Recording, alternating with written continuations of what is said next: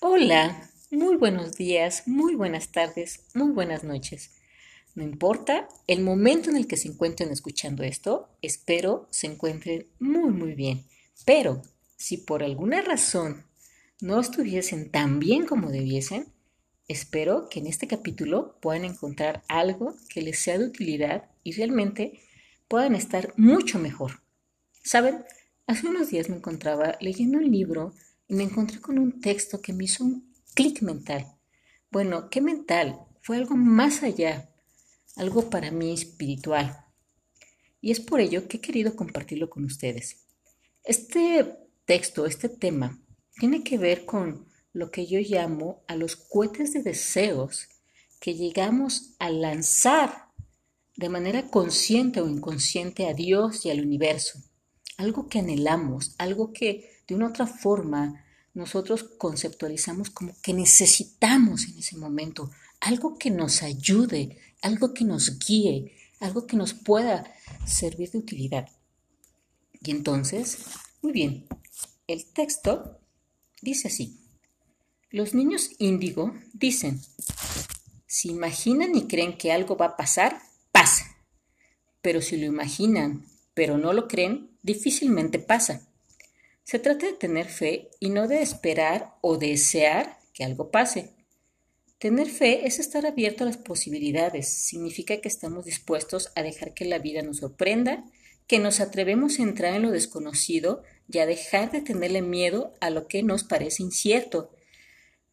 Quien tiene fe tiene el corazón siempre abierto. Muchas veces nos quedamos estancados y dando vueltas y vueltas en el mismo lugar por falta de fe y miedo a lo desconocido. Vale la pena aprender de la semilla, que a pesar de no poder imaginarse como orquídea, tiene la valentía de abrirse, quebrarse y entregarse al proceso de lleno para brotar de la superficie de la tierra y salir a la luz. Un corazón lleno de dolor no puede imaginar lo que se siente al ser amado o al estar en paz. Simplemente no puede imaginarse cosas buenas. Y es así con todo. Muchas veces tenemos que romper con viejos patrones, viejas formas de pensar y viejas creencias. Esto implica tener que pasar por un túnel oscuro y a veces tener que sentir dolor, pero no es la única forma de salir adelante y ver la luz. Debemos de ser como niños para poder entrar en el reino del cielo. El reino del cielo está aquí y es ahora. Depende de nosotros el poder experimentarlo. Solo tenemos que dejar de pensar constantemente y dejar de creer que poseemos la verdad absoluta y siempre tenemos la razón. Muchas veces todos esos pensamientos, información y educación nos alejan de lo que realmente somos. La inocencia no es más que la sabiduría que Dios nos regala. Repito, la inocencia no es más que la sabiduría que Dios nos regala.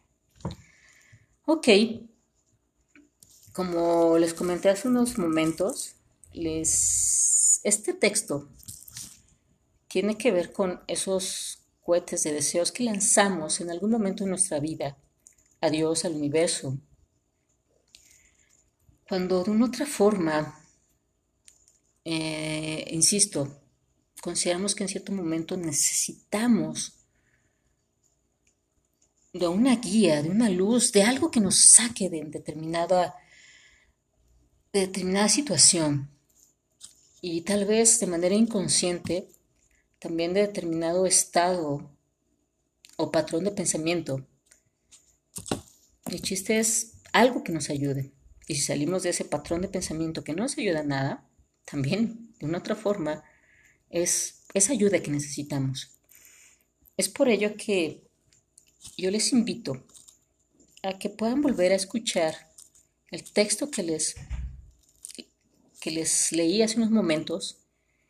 Tal vez, solo, tal vez, puedan encontrar algo en él que justo andaban buscando una especie de pista y tal vez, como a mí me pasó, una especie de clic del por qué no salimos o no vemos algo o no tenemos lo que tenemos, tal vez porque estamos un poquito inmersos en dándole vueltas a lo que mencioné hace unos momentos.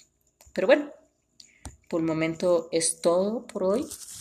Les agradezco muchísimo su atención y realmente, como siempre, les deseo que puedan mantenerse el mayor tiempo posible en energía positiva, en una buena y alta vibración, que todo esto va en conexión al amor, que nos mantiene el mayor tiempo conectados con la fuente que nos creó. Bueno, es todo por hoy, insisto. Muchas, muchas gracias por su atención. Bendiciones por siempre.